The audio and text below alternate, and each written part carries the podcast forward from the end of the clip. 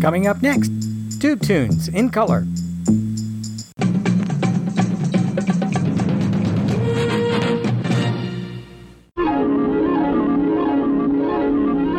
The following program is brought to you in living color on NBC. For the next hour, sit quietly and we will control all that you see and hear.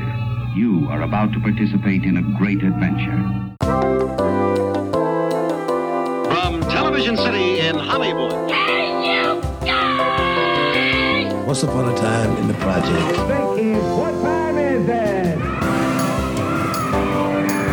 Let me get this straight. You want me to steal? And here he is, the one, the only. One out of 12, one out of 12 possible 459 suspects there now. Hello. I'm Mr. Ed. This is Jim Rockford. At the tone, leave your name and message. I'll get back to you. You unlock this door with the key of imagination. Mystery Science Theater 3000, Show 424, Reel One. Oh, come on, son. All I need is a ride. What could possibly happen? Captain Video and his Video Rangers. Welcome to Tube Tunes.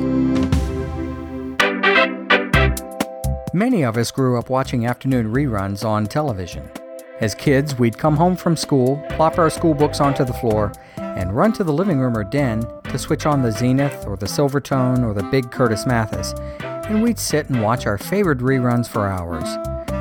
Now, as a child growing up in the late 1960s and early 1970s, the reruns I watched consisted primarily of former nighttime situation comedies of the mid 1960s, mostly with supernatural or fantastical plot lines. Strangely enough, my favorite reruns were of wacky comedies that originally aired in a surprisingly short window in television history, although I didn't know it at the time. In later years, as I learned more about the history of television, I discovered that a happy confluence of craziness occurred in late 1965, exactly 50 years ago this month, when 11 of my favorite series were running new episodes on primetime network television at the same time. And these 11 shows were some of the kookiest, most out of this world comedies ever shown on American television, which is probably the main reason I liked them so much as a kid. It's also probably why they are still remembered and enjoyed today, 50 years later. And of course, the theme music for these shows is no different. They're memorable, easily identifiable, and most everyone would be able to hum or sing along with them at a moment's notice. So join me now in taking a look at five of these 11 shows. We'll look at the castaways, witches, ghouls, POWs, and ghosts that have kept us laughing for the last half century. And I'll take you through the nutty shows themselves, their stars, their histories, and as always, their themes and theme composers. In this episode, I call A Wacky Week in 1965, Part 2. I've got a fully packed program of TV themes and TV trivia ahead, so let's get cracking. I am Mark, and this is Tube Tunes. I have in my hand the TV guide for December 11th through the 17th, 1965. On the cover is a great color photo of the cast of F Troop, one of the 11 kooky sitcoms I covered in episode 2. Be sure to check that episode out. Let's look through the TV guide and see what's playing 50 years ago. It's Thursday, December 16th, 1965. It's 8 p.m. Eastern Standard Time, and The Munsters has just finished running on CBS. Next up is a new episode in color of Gilligan's Island. TV guide for this episode says the skipper thinks Gilligan has been bitten by a deadly insect, giving him only 24 hours to live. How sad. Gilligan's Island was a situation comedy created by Sherwood Schwartz, and it was often derided as the most mindless of all 1960s sitcoms. It premiered on CBS on September 26, 1964, and ended its network run on September 4, 1967. A total of 96 30 minute episodes were produced, 36 of them in black and white and 62 in color. The show tied with The Munsters for 18th place its first season, ranked 22nd its second season, and it dropped out of the top 30 its third and final season. The show, as it was related in the opening theme lyrics, followed the adventures of seven stranded castaways after a boating excursion left Honolulu for a three hour tour. A three hour tour. They land on an island and set up home and hearth using whatever the island can provide, most often in the shape of bamboo and coconuts. Comedy is derived from the castaways' constant and always unsuccessful efforts to get off the island and to get back home, often enlisting the aid of passers-by who land on the island by accident. The castaways include Gilligan, no last name was ever provided, a childlike but big hearted adult and first mate on the USS Minnow, the excursion boat that beached on the island.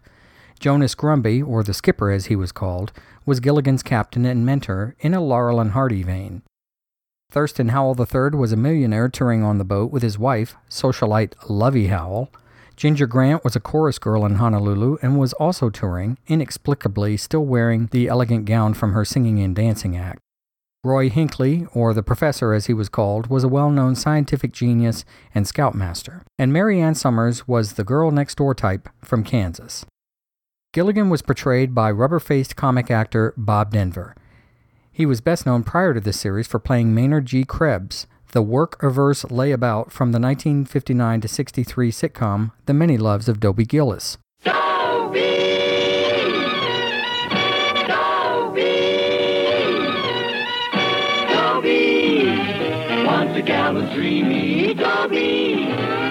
Once a gal was creamy, Dobie. Once a gal to call his own. After Gilligan ended in 1967, he went on to play Rufus Butterworth in the 1968 70 sitcom The Good Guys. I'm a good guy, hey, you're another one too. Like a brother, each to the other one true blue. There's trouble, we're a double, sticking out a double tight chin. But when our ship comes in, then we're gonna be fat, not thin. Even if it's just by the teeth of our skin. When you think of those heroes who things are sad about, good guys you might have read about, very few had a magic touch like I do. And I got as much faith in you you're a good guy too. And he also played Dusty in the 1973 to 74 sitcom Dusty's Trail with Forrest Tucker. Let's follow the path of Dusty's Trail, oh Dusty's Trail, Dusty's Trail. A stage and a wagon a heading west, part of a wagon train lost from the rest and he played Junior in the Saturday morning sitcom Far Out Space Nuts. He made many guest appearances throughout the 1970s and 1980s. Among his last TV credits were as Gilligan in both an episode of Alf in 1987 and in a 1997 episode of the short lived sitcom Meego. He died in 2005 at the age of 70. The skipper was played by Alan Hale Jr. Hale was the son of movie actor Alan Hale Sr. His long movie career, where he was often cast in supporting roles, had ended by the time Gilligan's Island came around. Like Bob Denver, his appearances were of the guest spot variety on many shows during the 1970s and 80s, and he also appeared as the skipper on a 1987 episode of the sitcom Alf. He died in 1990 at age 68. Jim Backus played Thurston Howell III. Besides this role, Backus is best remembered as the voice of Mr. Magoo in both theatrical and TV cartoon shorts during the 1950s and 60s. His long TV career included regular roles in I Married Joan from 52 to 55. I Joan.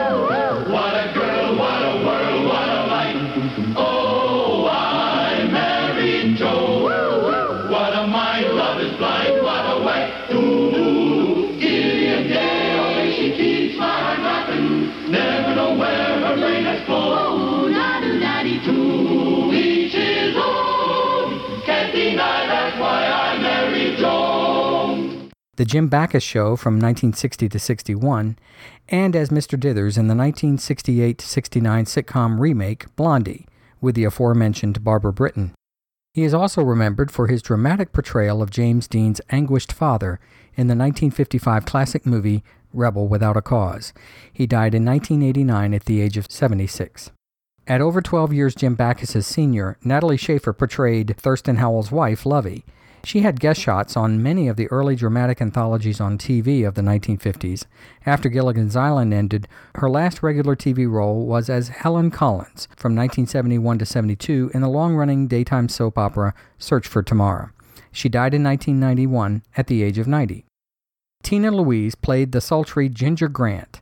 Louise was born February 11, 1934, and is still with us today at age 81 as one of only two surviving castaways.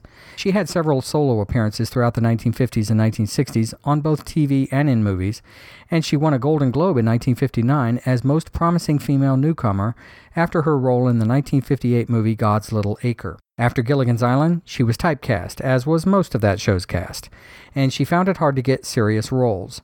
She did not appear in any of the three Gilligan's Island TV movie sequels of the 1970s or in the Gilligan cartoon incarnations of the 1970s and 80s for this very reason. Later in life, however, she grew to embrace the role of Ginger as it helped her with her charity work with children who loved the show.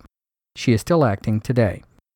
Russell Johnson played the professor. His straight portrayal of the character epitomizes his earlier roles as a more dramatic actor than a comedic one. Prior to Gilligan, Johnson had a regular role as Marshal Gibbs Scott in the 1959 60 Western drama Black Saddle, and he was also well known for his supporting role as Dr. Carlson in the classic 1955 sci fi movie This Island Earth. After Gilligan, he made several guest appearances on television, and his last TV appearance was on the short lived 1997 sitcom Meego, also with Bob Denver and Alan Hale Jr., where he played the professor, a character he also played in a 1987 episode of the sitcom Alf. He died less than two years ago in 2014 at the age of 89. Dawn Wells appeared as the wholesome Mary Ann Summers and is the only surviving Gilligan castaway besides Tina Louise. Wells was born October 18, 1938, and is still with us today at the age of 77. Prior to Gilligan, she made guest appearances on many series, and after Gilligan, she continued to do so, even up to the present. She appeared in both the aforementioned Alf episode in 1987 and the Meego episode in 1997 as Mary Ann Summers. Gilligan's Island ran in syndicated reruns for many years after its original network run, with fans wondering if and how the castaways would ever get off the island should the series return. In 1978, a new made for TV sequel movie was made, Rescue from Gilligan's Island, in which, a decade later, the castaways were in fact rescued. The movie proved very popular, and talk of a regular series revival began in earnest, but the show never materialized. Instead, two more made for TV movie sequels were made The Castaways on Gilligan's Island in 1979, where the castaways moved back to the original island to help Mr. Howell open a resort, and The Harlem Globetrotters on Gilligan's Island in 1980, the most far fetched of the sequels. The entire cast portrayed their original roles in all three movies except for Tina Louise as Ginger, she was replaced by Judith Baldwin for the first two movies and by Constance Forslund in the final one. Additionally, two Saturday morning animated series based on Gilligan's Island were made. The New Adventures of Gilligan from 1974 to 77, with five of the original cast voicing their respective characters. Jane Webb provided the voice for Ginger, and Jane Edwards voiced Mary Ann. And Gilligan's Planet, from 1982 to 83, with six original cast members providing voices for their characters, and with Dawn Wells stepping in to provide the voice for Ginger. The theme to Gilligan's Island, probably known to everyone on the planet, was entitled The Ballad of Gilligan's Isle, and was composed by George Wyle, the musical director for the long running variety series The Andy Williams Show. The lyrics were written by the creator producer of the show, Sherwood Schwartz. Wyle was born March 22, 1916, and he died May 2, 2003, at the age of 87. This tune was by far his best known work. Schwartz, born November 14, 1916, and died July 12, 2011, at the age of 94, was also known for writing theme lyrics to both It's About Time, a sitcom in 1966. It's about time, it's about space, about two men in the strangest place. It's about time, it's about flight, traveling faster than the speed of light. Here is their tale of the brave crew. As through the barrier of time they flew. And to the Brady Bunch in 1969. Here's the story of a lovely lady was bringing up three very lovely girls. All of them had hair of gold, like their mother, the youngest one in curls. Here are the opening and closing themes for the first season of Gilligan's Island, the black and white episodes. The Ballad of Gilligan's Isle, composed by George Wyle, with lyrics by Sherwood Schwartz and performed by the Wellingtons. Just sit right back and you'll hear a tale, a tale of a fateful trip that started from this tropic port aboard this tiny ship. The mate was a mighty sailing man. The skipper brave and sure. Five passengers set sail that day for a three-hour tour. A three-hour tour. The weather started getting rough, the tiny ship was tossed. If not for the courage of the fearless crew, the minnow would be lost. The minnow would be lost. The ship's aground on the shore of this uncharted desert isle, with Gilligan, the skipper too, the millionaire and his wife, the movie star, and the rest are here on Gilligan's Isle.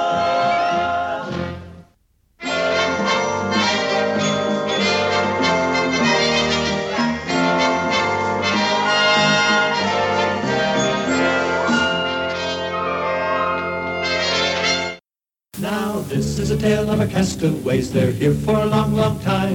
They'll have to make the best of things. It's an uphill climb. The first mate and his skipper too will do their very best to make the others comfortable in the tropic island nest. No phones, no lights, no motor cars, not a single luxury.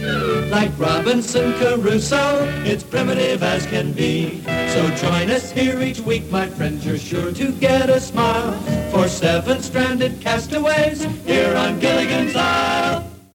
Now we'll listen to the opening and closing theme tunes with revamped versions of the original song, this time including credits for the Professor and Mary Ann.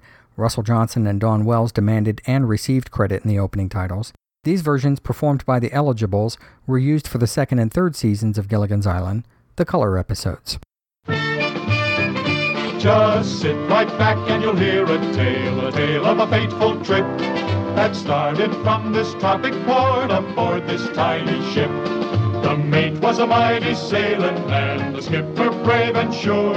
Five passengers set sail that day for a three-hour tour, a three-hour tour. The weather started getting rough, the tiny ship was tossed. If not for the courage of the fearless crew, the minnow would be lost. The minnow would be lost. The ship's aground on the shore of this uncharted desert isle, with Gilligan, the skipper too, the millionaire and his wife, the movie star, the professor and Mary Ann, here on Gilligan's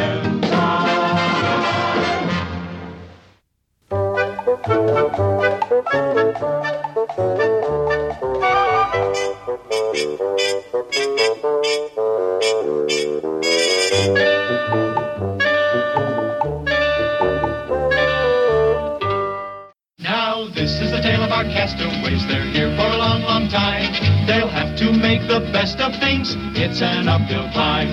The first mate and his skipper too will do their very best to make the others comfortable in their tropic island nest. No phone, no light, no motor cars, not a single luxury. Like Robinson Crusoe, it's primitive as can be. So join us here each week, my friends. You're sure to get a smile from seven stranded castaways here on Gilligan's Island. It's Thursday, December 16th, 1965, and later in the evening at 9 p.m. Eastern Standard Time, ABC is running their hit sitcom Bewitched. The TV guide listing for the episode that night Endora gives Darrin a truth statue, which forces anyone near it to be completely honest. And of course, that means that hilarity will ensue. Bewitched was a big hit for ABC when it premiered on September 17, 1964. So much so that the show lasted for eight years, ending on July 1, 1972. There were 252 30 minute episodes made, 72 of them in black and white, and the other 180 in color. The show was ABC's biggest hit in its history up to that point, ranking in second place in its debut season then ranking in a tie for seventh place its second and third seasons, 11th place for its fourth season, tying for 11th place in its fifth season, and tying for 24th place in its sixth season, then dropping out of the top 30 for its final two seasons. This silly but smartly made sitcom followed the life of Samantha Stephens, a pretty young bride who confesses to her new husband, Darrin, on their wedding night that she is in fact a witch. Her powers include the ability to transport herself anywhere instantly, to levitate items, to transform items and people, and to cast any number of spells on people or even on her extended family, all while trying to raise a family in suburban Salem, Massachusetts. The comedy is derived from Samantha's constant efforts to avoid using her powers. Darrin insisted that they live as a normal family, while still dealing with the many witch and warlock relatives that pop in and out of their house. Most notably of all, her shrewish mother, Endora, who has a particular dislike for Darrin, or Durwood as she called him derisively. Samantha Stephens was expertly played by Elizabeth Montgomery, daughter of actor George Montgomery. Elizabeth became a star in this role, which netted her five Emmy nominations and four Golden Globe nominations. After Bewitched ended its long run, Montgomery became active in more serious roles in made for TV movies, most notably A Case of Rape in 1974 and The Legend of Lizzie Borden in 1975. Montgomery was married in real life to William Asher, the producer and director of Bewitched. She died in 1995 at the age of 62. Darrin Stephens was played by two different actors during the show's run. The first actor, Dick York, was a seasoned movie and TV veteran, best known before Bewitched as Bertram T. Cates in the 1960 film Inherit the Wind. In 1969, York left the series because of an addiction to painkillers. He was taking them for chronic back pain from a 1959 railroad handcar injury on the set of They Came to Cordura. He retired from acting after leaving Bewitched, although he did make a few TV guest appearances in the early 1980s. And he died in 1992 at the age of 63. The second actor to play Darrin was Dick Sargent. Sargent had done lots of TV before Bewitched, including a regular role as Dick Cooper in the short lived sitcom One Happy Family in 1961, and as Lieutenant Maxwell Trotter in the 1964 65 spin off series to McHale's Navy, Broadside. He continued working in TV after Bewitched, playing Richard Preston in the 1984 86 sitcom Down to Earth, along with many guest starring roles in episodic TV. He died in 1994 at the age of 64. Samantha's mother, Endora, was played by decorated movie and stage actress Agnes Moorehead. Apart from her Broadway performances, which were many over her long career, Moorehead was best known for her versatile movie roles, including notably her portrayal as John Foster Kane's mother at the beginning of the classic film Citizen Kane, which was her first movie credit. She was nominated for an Oscar for her performance in The Magnificent Ambersons in 1942, another Orson Welles production, and she continued in strong movie parts throughout the 1950s and 60s, garnering three further Oscar nominations along the way. On TV, she appeared regularly in guest shots on several TV series. Her best remembered TV role before Bewitched was as the exasperated woman trying to rid her shack of an invasion of small alien spacemen in the 1961 Twilight Zone episode The Invaders. She died in 1974 at the age of 73, shortly after Bewitched left the air. Other cast members of Bewitched included Erin Murphy as the Stephens' young daughter, Tabitha, twins David and Greg Lawrence as the Stephens' young son, Adam, during the show's final season, distinguished British actor Maurice Evans as Samantha's estranged father, Maurice, David White as Darrin's long suffering boss at McMahon and Tate Advertising, Larry Tate, Alice Pearce as the disbelieving nosy neighbor across the street, Gladys Kravitz. Pearce died in 1966 during the show's second season, and Sandra Gould was called in to replace Pearce as Gladys Kravitz from season 3 onward. George Tobias as Abner Kravitz, Gladys's husband, who always seemed to just miss seeing the supernatural things going on at the Stephens house witnessed by his frantic wife. Paul Lynde as the flamboyant and fun loving Uncle Arthur, Marion Lorne as the bumbling old Aunt Clara, Alice Ghostley as the timid and mousy Esmeralda, and British actor Bernard Fox as the family doctor, who's also a warlock, Dr. Bombay.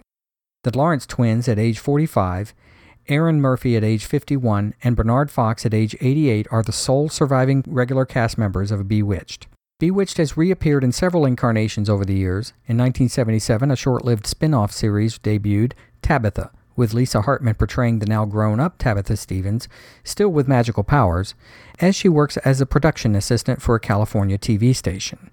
And in 2005, a theatrical movie simply called Bewitched hit the big screen, with Nicole Kidman as a witch hired to play Samantha Stephens in a remake of the classic series.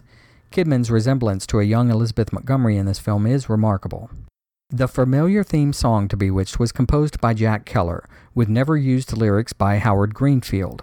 Keller, born November 11, 1936, and died April 1, 2005, at age 68, and Greenfield, born March 15, 1936, and died March 4, 1986, at age 49, had scored several popular hits before Bewitched with songs such as Frank Sinatra's When Somebody Loves You. When somebody loves you, you feel it in your heart. When somebody loves you, you know it from the start and Connie Francis is Breaking in a Brand New Broken Heart.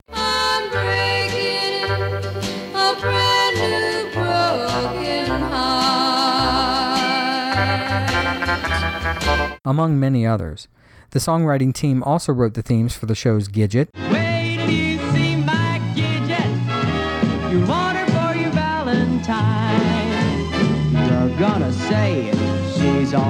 Adore, but stay away. Gidget spoken for, you're gonna find that Gidget is mine.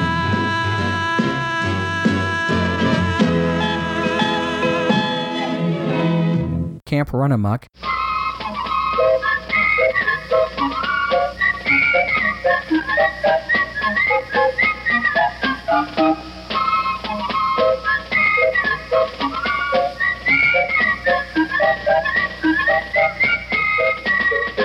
and the wackiest ship in the Army.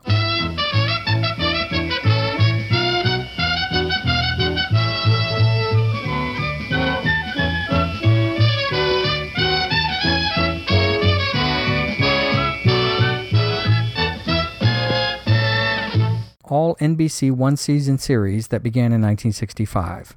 Keller, along with singer Bobby Sherman, wrote the aforementioned song Seattle in 1968 for its use as the theme to Sherman's Western series Here Come the Brides. The theme tune to Bewitched was covered by many singers over the years, including Peggy Lee and Steve Lawrence. Now let's listen to the opening theme music to Bewitched that was used for the series' first two seasons, arranged by Warren Barker. The Quaker Oats Company presents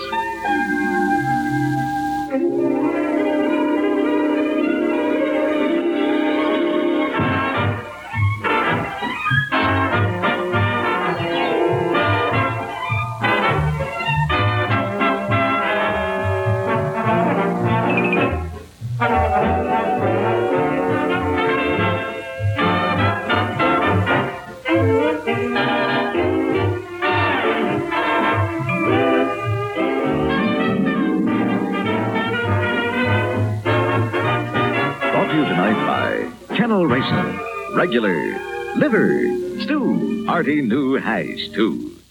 Now we'll hear the opening theme music to Bewitched in a new arrangement that was used for the show's final six seasons. Hi! Stay tuned for Bewitched, next in color. Oscar Mayer and Company presents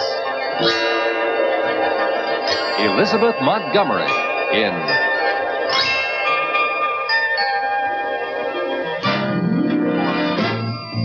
Bewitched.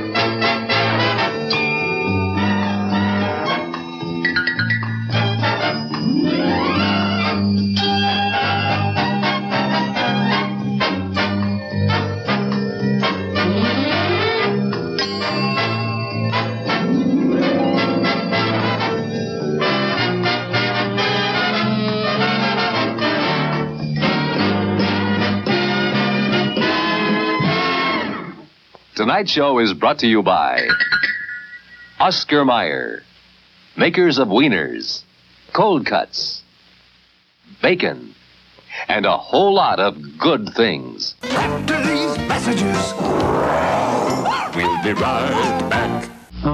It's raisins that make most raisin bran so wonderful. It's raisins that make most raisin bran so different. It's raisins that make most raisin bran so raisiny. More raisins, lots more raisins, more raisins than you have ever seen before. If you like raisins and juicy raisins, you like Post Raisin Bran more. Post, the more raisin raisin brand. It's Friday, December 17th, 1965. It's 8:30 p.m. Eastern Standard Time, and a new episode of The Addams Family is about to begin on ABC. TV guide for this episode says a friend of the Addams family arrives from Spain with his daughter, whom he expects Gomez to marry. Aha, a wedding episode. Or is it? The Addams Family was a situation comedy, the first of two monster family sitcoms to premiere in 1964. The Munsters began on CBS six days later. The show premiered on September 18, 1964, and ended September 2, 1966, the day after The Munsters ended its run. The series, based on the macabre drawings of New Yorker cartoonist Charles Addams, hit 23rd in the ratings its first season, but failed to crack the top 30 in its second and final season.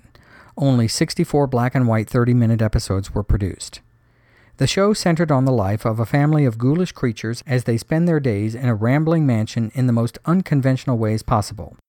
The head of the family was Gomez Addams, a happy go lucky, mustachioed entrepreneur who adores his wife, Morticia Frump Addams, especially when she speaks French, and their two children, a dynamite cap loving boy named Pugsley Addams, and his sister, an inquisitive girl with a headless Marie Antoinette doll, Wednesday Addams. Rounding out the family are Uncle Fester, a ball headed free spirit who wears a raccoon skin coat and likes to turn on light bulbs inside of his mouth. Interestingly, it is never established on the series whether Fester is Gomez's brother or Morticia's brother. Grandmama, Gomez's mother, who likes to cook up Eye of Newt and other ghostly concoctions in the kitchen, and Cousin It, a short creature with flowing hair, a bowler hat, and black gloves, who speaks in incoherent squeaks but is easily understood by any of the clan. Also in the household are Lurch, their grumbling but obedient seven foot butler, and Thing, a disembodied hand that acts as a hand servant to the family, popping out of boxes to deliver the mail or to give a retreating, screaming guest their hat on their way out the front door. There are two pets Kitty, actually a full grown male lion who, though harmless, nevertheless never fails to send any guest shrieking out the door, and Cleopatra, Morticia's meatball loving, man eating plant. Their house is filled with unusual and inexplicable bric a brac, such as a wall mounted swordfish head with a human leg sticking out of it, a stuffed two headed tortoise, a wall mounted moose head with one antler pointing down, and a harpsichord on which Lurch serenades the family in the parlor on quiet evenings. Gomez Addams was played by gifted actor John Astin. Astin had earlier appeared with Marty Ingels in the 1962 63 sitcom I'm Dickens, He's Fenster.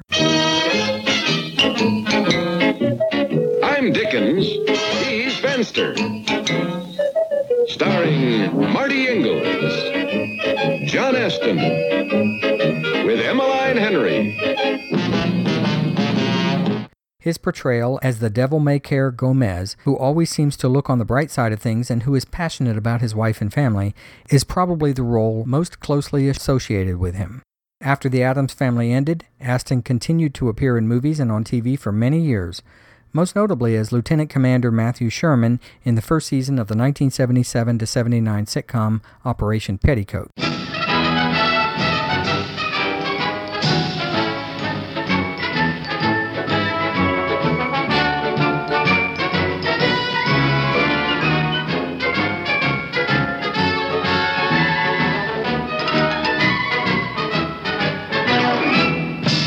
And as Buddy Ryan, a recurring character in Night Court from 84 to 1990.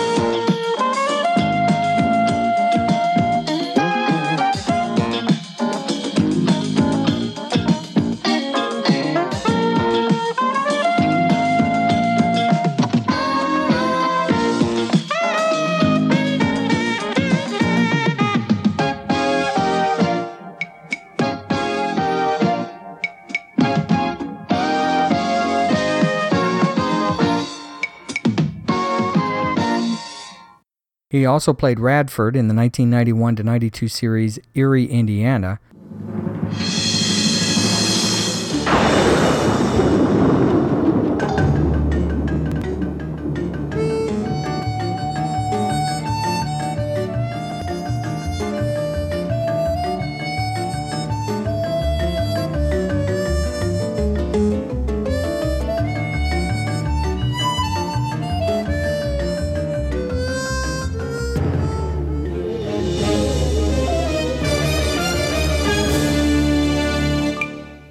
And as Professor Wickwire in The Adventures of Brisco County Jr. from 1993 to 94.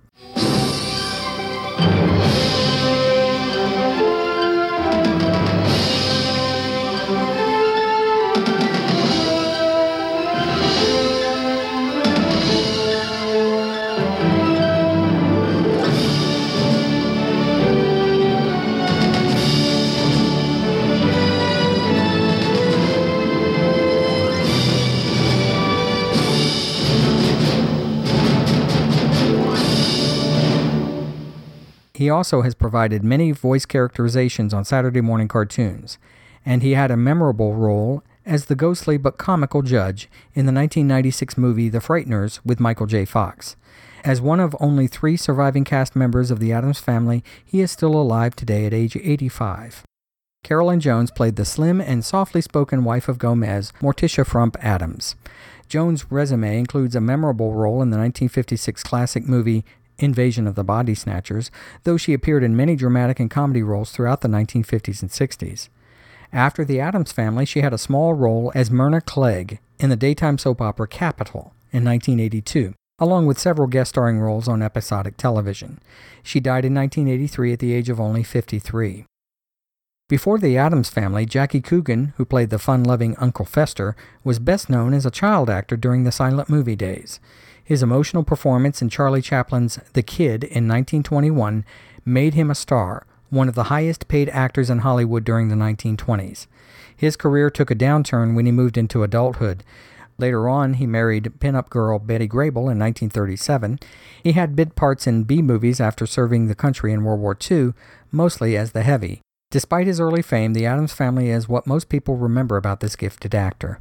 His only other regular TV role was as Sergeant Barnes in the short lived sitcom McKeever and the Colonel from 1962 to 63.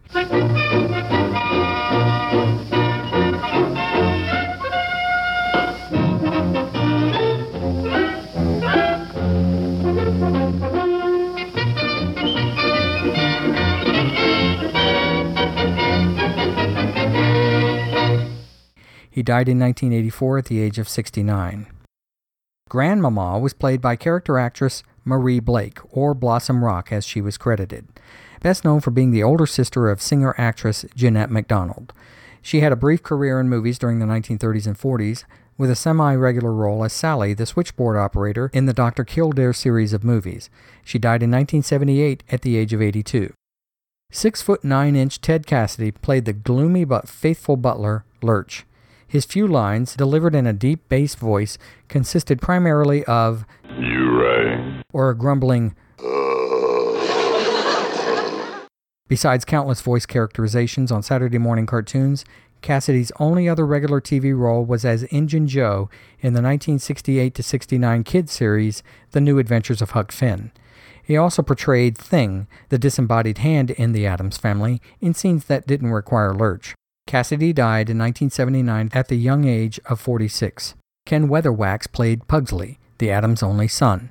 He was the nephew of Rudd Weatherwax, the official trainer of Lassie on TV. His only other screen credit was on an episode of Wagon Train in 1964.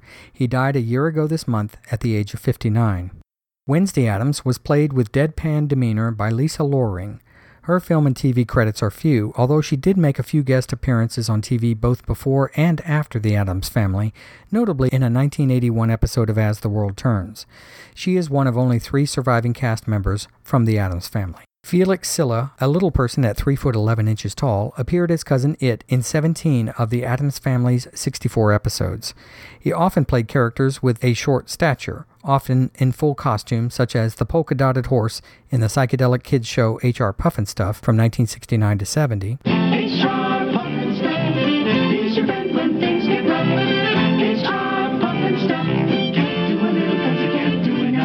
Colonel Poom in another Sid and Marty Krofft production, Lidsville in 1971. When he looked into the skies, he couldn't believe his ears or eyes. Lidsville is the cuckoo cookiest. Lidsville is the kick kick kickiest. Lidsville is the goo goo grooviest. Lidsville is a living and friend. If you get a chance to go, go there. You'll be glad you did. Cause everybody who goes to Lidsville really flips his lid. How's that for a topper? as Chuck in Mary Hartman, Mary Hartman in 1977, as Lucifer in the original Battlestar Galactica from 78 to 79.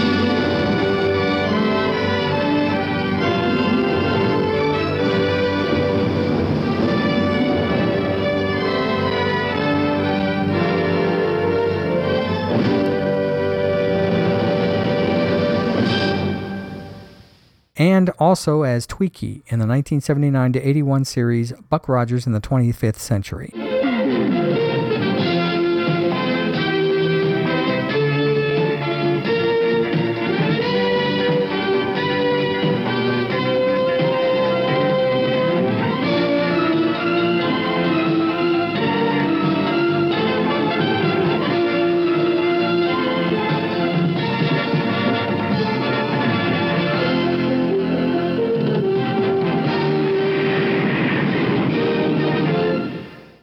Even played an Ewok in the 1983 Star Wars movie Return of the Jedi.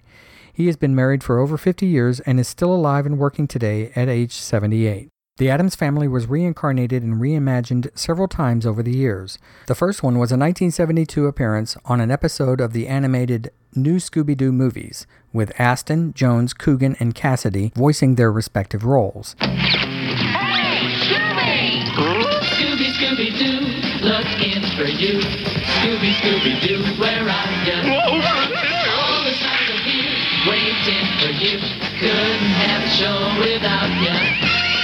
Scooby, Scooby-Doo, Scooby, Scooby-Doo. This one episode led to a Hanna-Barbera animated version of the show, which ran on NBC from 1973 to 75, and in which 37 episodes were produced. But the cast featured only the voices of Cassidy as Lurch and Coogan as Uncle Fester from the original series. Interestingly, Jodie Foster provided the voice of Pugsley in this version. In 1977, the entire original cast, except for Blossom Rock, Jane Rose replaced her as Grandmama, reunited for a 90 minute TV movie entitled Halloween with the Addams Family. In 1991, a theatrical movie was produced, The Addams Family, with Raul Julia as Gomez, Anjelica Huston as Morticia, and Christopher Lloyd as Uncle Fester, Gomez's brother in this version. It spawned a sequel movie in 1993, Addams Family Values, with essentially the same cast. Due to the popularity of the movie, another animated version of The Addams Family was produced for Saturday morning TV, running on ABC from 1992 to 95. 21 episodes were made, and John Astin was the only original cast member to provide a voice, his signature role of Gomez. In 1998, a made for TV movie, Addams Family Reunion, was made with Tim Curry and Daryl Hannah in the lead roles. No original cast members were included in this version. Finally, from 1998 to 99, a new series called The New Addams Family ran on Fox Family Channel. Despite John Astin's appearance in this version in a recurring role as Grandpa Addams, the show was poorly received and lasted only one season. The theme music and lyrics for The Addams Family were written by jingle composer Vic Mizzy. Mizzy, born January 9, 1916, and died October 17, 2009, at the age of 93, was also known for his catchy theme music to Green Acres in 1965, Green Acres is the place to be. Farm living is the life for me. Land spreading out so far and wide. Keep Manhattan, just give me that countryside. The Pruitts of Southampton in 1966, How'd you You do? Well, hello, it's you. Love my dress, love my jewels. Are they Marley Boo? They belong to the Internal Revenue. And they've got us eating stew. The Pruitts of Southampton live like the richest folk. But what the folk don't know is that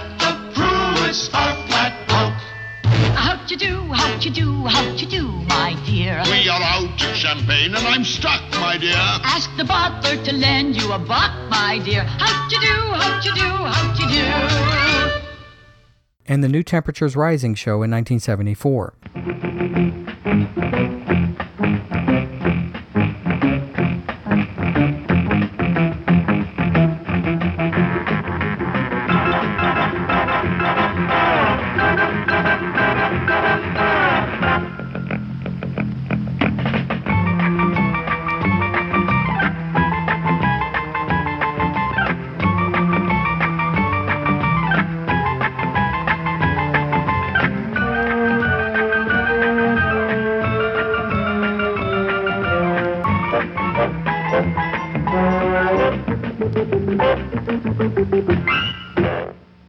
Also composed music for several Don Knotts movies during the 1960s. Let's listen to the opening and closing themes used for the Addams Family throughout its two year run, composed and conducted by Vic Mizzy.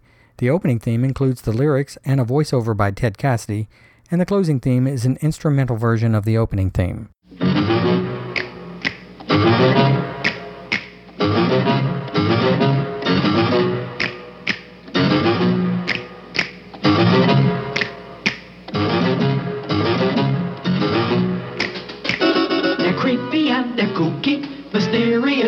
Spooky. They're all together ooky, the Addams family. The house is a museum. When people come to see 'em. They really are a scream. The Addams Family. Neat. Sweet. Petite. So get a witch's shawl on, a broomstick you can crawl on. We're gonna pay a call on the Addams Family. thank you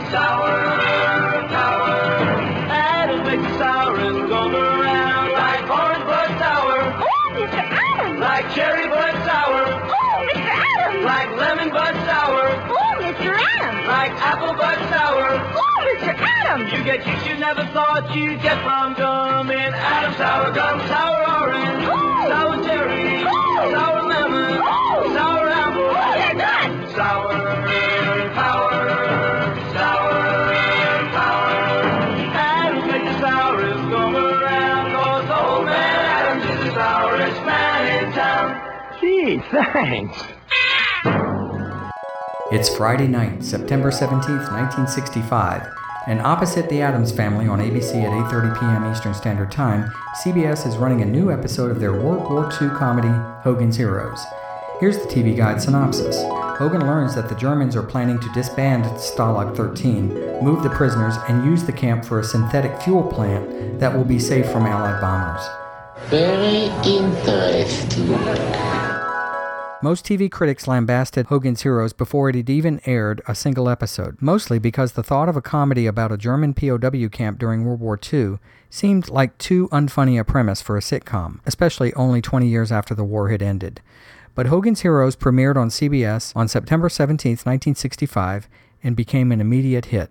It ran for six straight seasons before ending on July 4, 1971. 167 color 30 minute episodes, plus the black and white 30 minute pilot episode, were produced. The show shot to ninth place in its first season, tied for 17th place in its second season, but fell out of the top 30 from then on. The show, produced by singer Bing Crosby's production company, was loosely based on the 1953 hit movie Stalag 17 with William Holden. Episodes revolved around a tight knit group of World War II prisoners of war as they attempt to aid the Allies from behind the walls of their encampment, Stalag 13.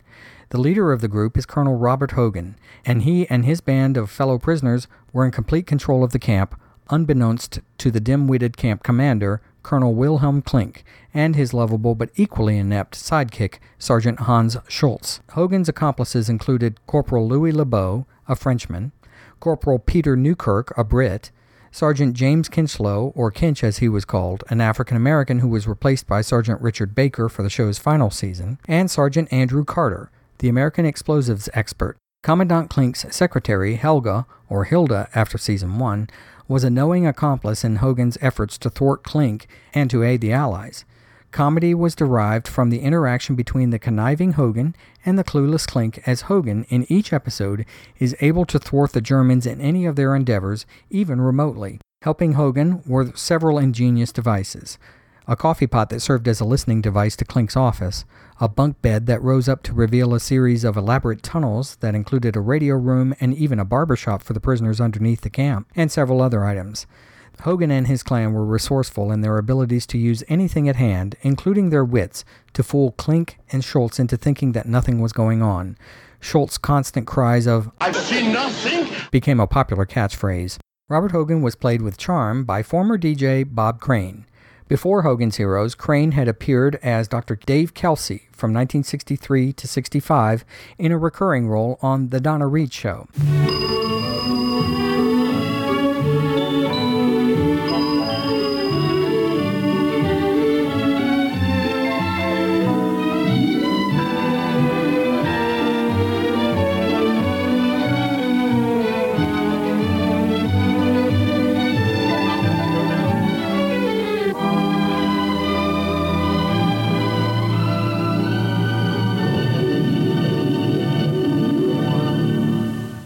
After Hogan's Heroes ended, Crane starred in his own short lived sitcom in 1974, The Bob Crane Show. He made a few TV guest appearances thereafter before being tragically murdered in Arizona in 1978 at the age of 49. Werner Klemperer, who played Colonel Klink, was the German born son of one of Germany's best known conductors, Otto Klemperer, and was himself an accomplished violinist and conductor. He and his family had fled Germany in the 1930s before the Nazis' rise to power. As an actor, perhaps his best known role before Hogan's Heroes was in the 1961 film Judgment at Nuremberg, where he played Emil Hahn. But it was Hogan's Heroes that made him a star, and he was nominated for an Emmy no less than five times for Outstanding Actor in a Comedy Series for his role as Colonel Klink, and he won the Emmy twice. Throughout his career, he made countless appearances on episodic television, though after Hogan's Heroes, he spent most of his time conducting and playing. His last TV credit was voicing Colonel Klink in a 1993 episode of The Simpsons. He died in 2000 at the age of 80. Viennese actor John Banner played the lovable Sergeant Schultz. Banner was Jewish and also a concentration camp survivor, but he left the camp before the Nazis' policies changed, making them into essential death camps. He had small roles in many movies from 1940 onward, usually playing German characters. He played Bovaro in six episodes of the 1954 kids show Rocky Jones Space Ranger, as well as countless guest spots on many shows throughout the 50s and 60s.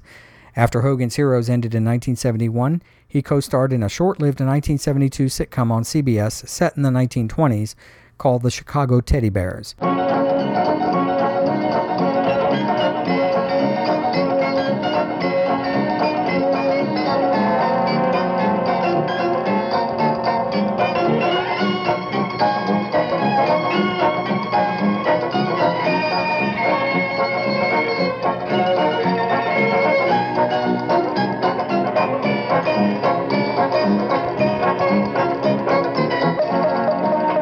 Died in Vienna on his 63rd birthday in 1973.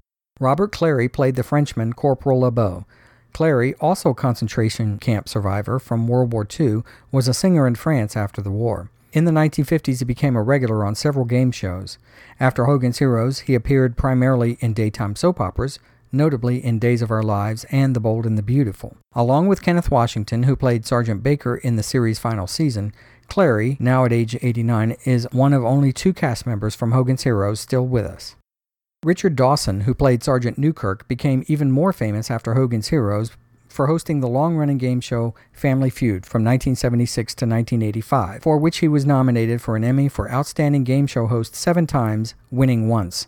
During and after Hogan's Heroes run, he was also a regular on Rowan and Martin's Laugh-In from 1968 to 73. From the School of Animal Husbandry and Marriage Counseling in beautiful downtown Burbank, Rowan and Martin's Laugh-In, starring Dan Rowan and Dick Martin.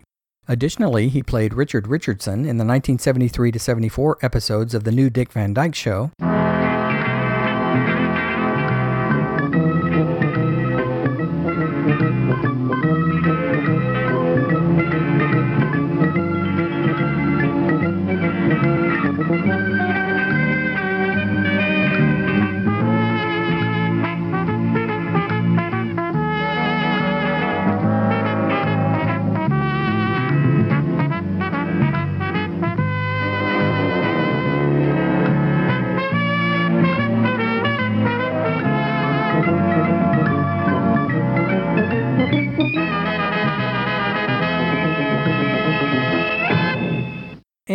Regular on The Match Game from 1973 to 78. His final role was as the outlandish game show host in the 1987 theatrical film The Running Man. He died at age 79 in 2012. Ivan Dixon played Sergeant Kinchloe for the series' first five seasons only. The roles for black actors in the 1950s and 60s were few and far between, and he had to settle for smaller roles. He met and befriended Sidney Poitier, for whom he doubled as a stuntman in the movie The Defiant Ones. His role as Kinch was little better, as there were often episodes in which he didn't even appear. After Hogan's Heroes, Dixon, who had left the series to get into directing, made very few movie or TV appearances, but he did direct nearly 100 movies and TV episodes from 1970 to 1993. He died at age 76 in 2008. Larry Hovis was already a familiar face to TV viewers in the 1960s, even before his role as Sergeant Carter in Hogan's Heroes. His goofy face was perfect for many of the comedic roles he attained, including a semi regular one as Larry in the first season of Gomer Pyle USMC in 1964.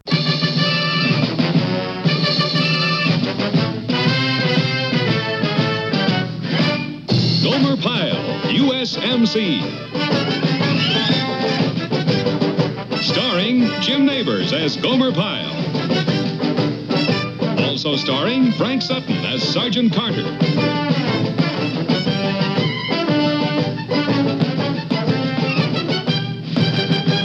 After Hogan's Heroes, he joined fellow cast member Richard Dawson as a regular on Rowan and Martin's Laugh-In from 1971 to 72, and he died in 2003 at the age of 67. Kenneth Washington played Sergeant Baker after Ivan Dixon left the show in 1970. He had a few guest spot roles on TV comedies and dramas in the 1960s through the 1980s. His last credit to date was as Mercer Gilbert in a 1989 episode of A Different World. With Robert Clary, Washington is one of only two remaining Hogan's Heroes cast members still alive.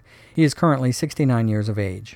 Other recurring cast members for the show included Cynthia Lynn as Helga, Klink's secretary for the first season, Sigrid Valdis as Hilda, Klink's secretary for seasons 2 through 6, and Bob Crane's wife from 1970 until his death in 1978, Leon Askin as the rotund General Burkhalter, Klink's commanding officer, and Howard Caine as the exasperated Gestapo Major Hochstetter.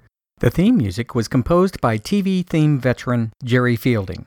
Fielding, born June 17, 1922, and died February 17, 1980, at age 57, also composed the theme music to other sitcoms of the 1960s and 1970s, most of them lasting only a season or two. Run Buddy Run in 1966.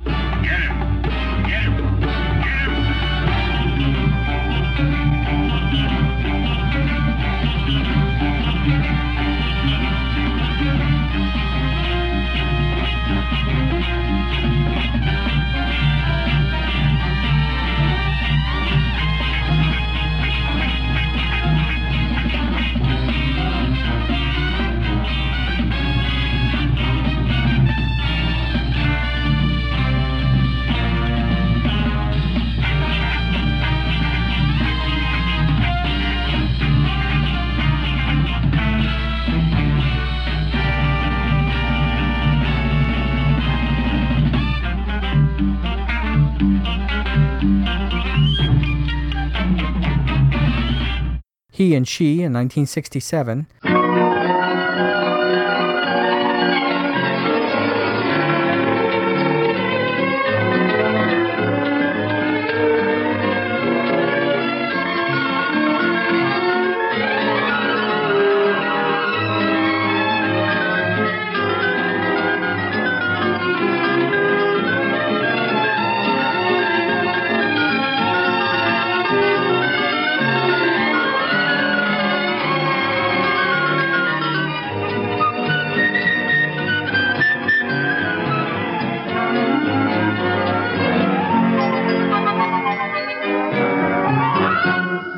Good Guys in 1968, The Governor and JJ in 1969,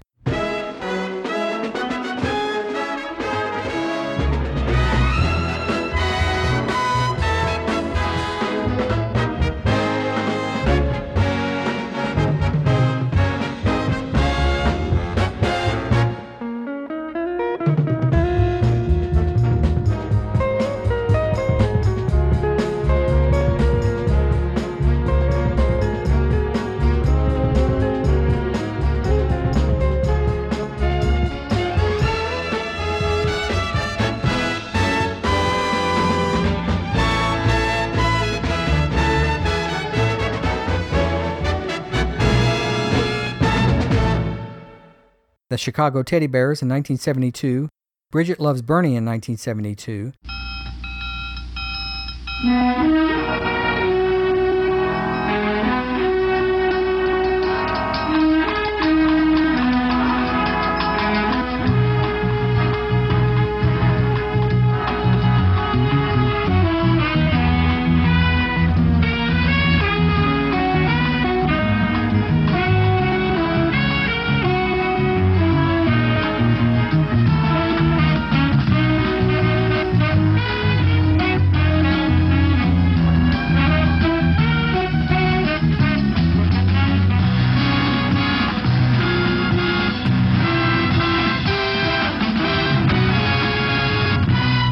The Little People in 1972,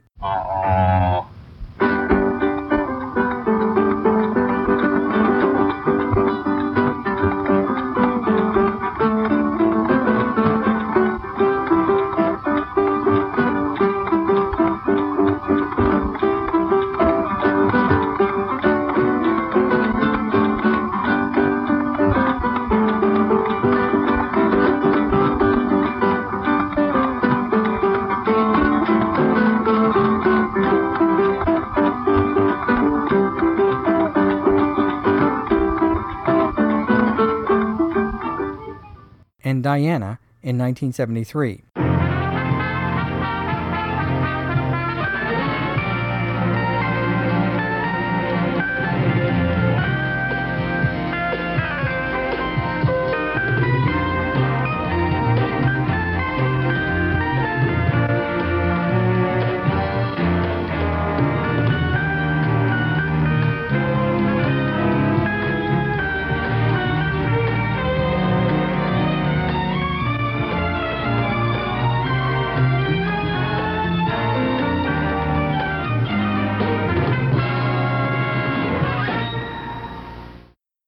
We'll now listen to the opening and closing themes to Hogan's Heroes, composed by Jerry Fielding.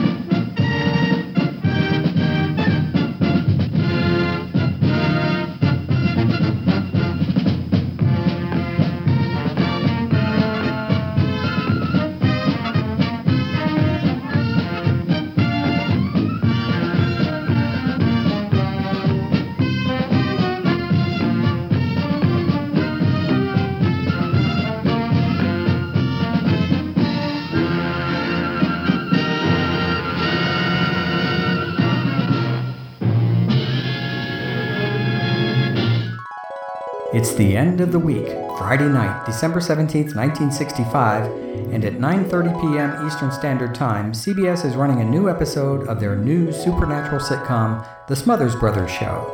And TV Guide described the episode like this: "'Twas the week before Christmas. Tommy wants Dick to help him get toys for needy children. How thoughtful." Not to be confused with the singing and comedy duo's later famous Variety Hour, the Smothers Brothers Show was a situation comedy from CBS that premiered September 17, 1965, and ended a year later on September 9, 1966. There were 26 black and white 30 minute episodes produced, one of the last regular network series to not air in color. The show was a flop from the start, never ranking high enough to crack the top 30. The show's premise was simple enough. Dick Smothers, an up and coming businessman at Pandora Publications, is visited by his brother Tom, who's been dead for two years after a drowning accident and is now an apprentice angel trying to earn his wings. Comedy is derived from the constant bickering of the brothers and from Tom's bumbling when he tries to help his brother and to help others. Besides the Smothers brothers, other members of the cast included Roland Winters as Leonard J. Costello, Dick's boss at Pandora Publishing, Harriet MacGibbon as Mrs. Costello, his wife, and Ann Elder as Janet. The real life duo of Tom and Dick Smothers had perfected their comedy and singing act in the late 1950s and early 1960s in countless live performances, on TV variety hour guest spots, and on comedy records, long before this series was commissioned from them. It was an inauspicious entry for the brothers into television, especially given the enormous popularity and controversy of their later variety hour, the Smothers Brothers Comedy Hour, which began in 1967 and was abruptly canceled by CBS in 1969 for the show's left leaning bend. The duo went on to revive their variety show on ABC in the summer of 1970, on NBC in 1975, and again in 1988, this time back on CBS. Each reincarnation failed to be noticed, and each one lasted less than five months. Tom Smothers, born in 1937 and now 78, and Dick Smothers, born in 1939 and now 76, continue occasional live appearances and appearances on television to this day. The theme music and lyrics for the Smothers Brothers show were composed by Alfred Perry and Perry Botkin Jr. The opening theme was performed by the Smothers Brothers themselves, and the closing titles included only an instrumental version of the theme. Alfred Perry, born September 1, 1930, and died March 18, 1992, at age 81, was a German born composer with many credits to his name, including the theme to The Gertrude Berg Show in 1961. Perry Botkin Jr., born April 16, 1933, and still alive today at age 82, wrote the lyrics to the theme to the 1973 sitcom Adam's Rib, and he also wrote the theme music to Quark in 1977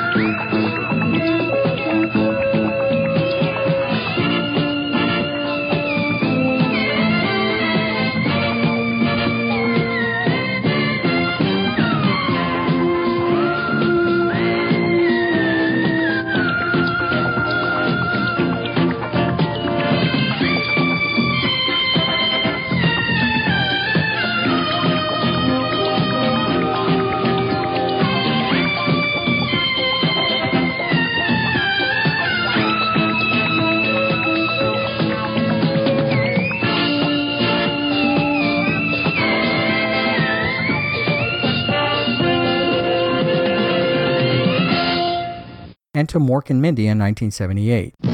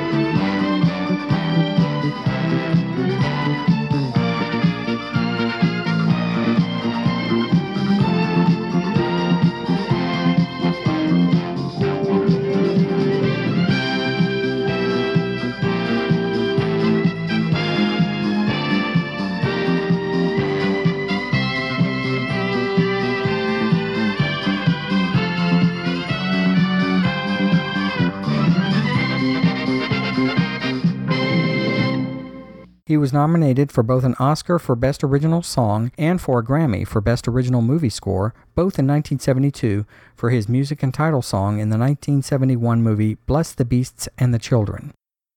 Now we'll listen to the opening theme music by Alfred Perry and Perry Botkin Jr. and performed by the Smothers Brothers. Tonight you'll meet two brothers who just happen to be us. Though Tom is slightly different, the problem we will now discuss. My brother Tom was lost at sea without his water wings. And now he is an angel and he tries to do amazing things. That's right, brother Dick, it's no trick if you see. Lots of different faces that look a lot like me. An angel on a visit to his brother here below can cause a lot of trouble. There's miracles to start, but they always come apart. On the Smothers Brothers show, there's miracles to start, but they always come apart. On the Smothers Brothers show. Well, that's it for episode 3 of Tube Tunes. I hope you enjoyed it.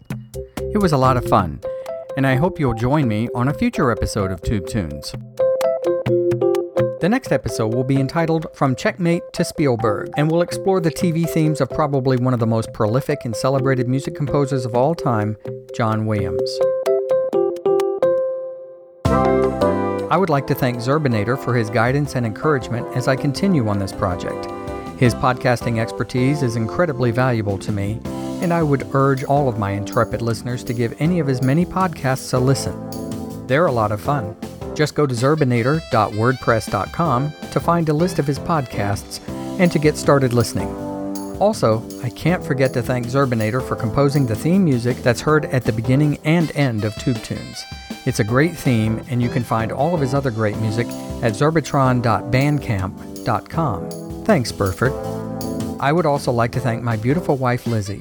She has put up with me and this strange podcasting theme with the patience of a saint, and I could never fully repay her, but I will try. Nudge, nudge, snap, snap, grin, grin, wink, wink, say no more. Thanks and credit should also be given to the Free Music Archive and the song and artist used in this episode under the Creative Commons license, Weeble, by Podington Bear.